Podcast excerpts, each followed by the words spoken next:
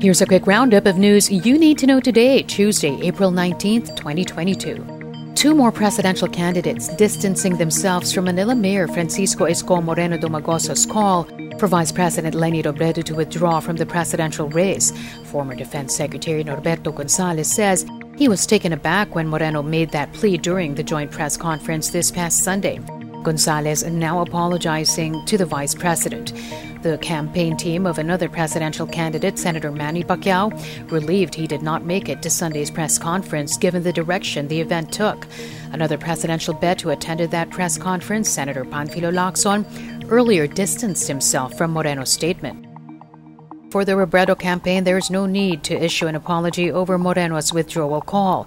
Her spokesperson, attorney Barry Gutierrez, says while they appreciate the gesture, their camp is not really bothered by Moreno's statement.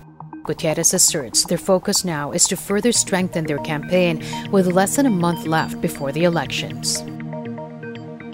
Philippine ambassador to China Chito Santa Romana passes away. His family said Santa Romana died in Huangshan in China's Anhui province on April 18th. He was 84. His cause of death was not revealed. The Philippine Foreign Affairs Department honored Santa Romana. It said under his tenure, ties between Manila and Beijing flourished despite differences. China's ambassador to the Philippines thanked Santa Romana for the friendship and his undeniable contribution to the development of China Philippines relations. And the mayor of Malay Aklan vows to improve the monitoring of hotel bookings in Boracay Island. That's after the Philippines' tourism chief flagged local officials in Aklan for failing to ensure tourists would not exceed the carrying capacity of the famed summer destination during the Holy Week break. Secretary Bernadette Romulo Puyat said the number of visitors in the island breached 21,000 on both Monday, Thursday and Good Friday. The recommended daily threshold is at 19,000.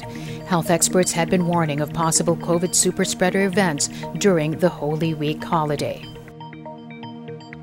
And that's your latest news alert. For more stories, go to news.abs-cbn.com and iwanttfc.tv.